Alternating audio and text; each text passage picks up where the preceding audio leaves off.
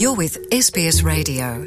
Find more great stories in your language at sbs.com.au.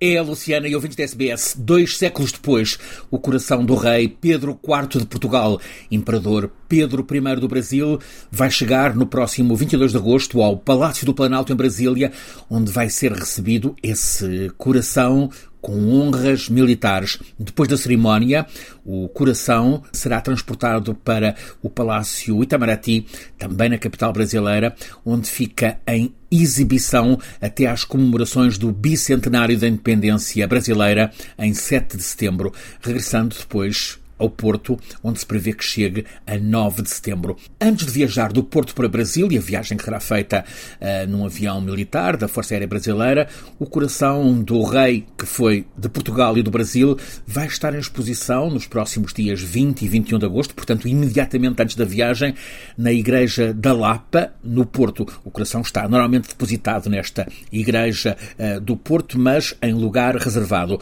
Deve depois uh, ser trasladado então com pompas na noite de 21 de agosto em direção ao Brasil. O processo de independência brasileira principiou, recorda-se, quando Dom Pedro, o príncipe português e regente do Brasil, ao receber no Rio de Janeiro, em 9 de janeiro de 1822, uma petição popular para que não abandonasse o país, como queriam as cortes de Portugal, ele decidiu ficar, ficar no Rio de Janeiro. O dia permaneceu como o dia do fico, isto tendo em conta a resposta categórica do regente Dom Pedro. Estou pronto para ficar, se é para o bem de todos e para a felicidade geral da nação, estou pronto. Digam ao povo que fico, proclamou uh, Dom Pedro.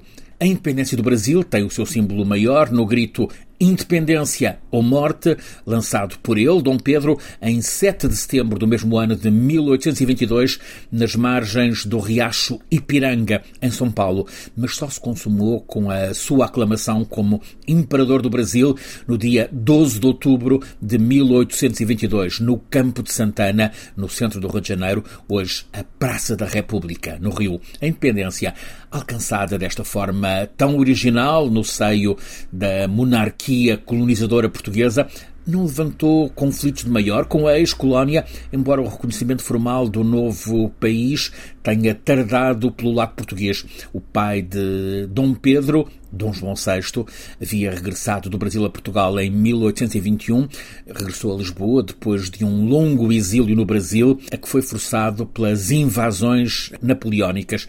Em 1 de outubro de 1822, Dom João VI jurou a primeira Constituição Portuguesa. Há quem diga, entre historiadores atuais, que a independência brasileira foi negociada, aliás, combinada entre pai e filho.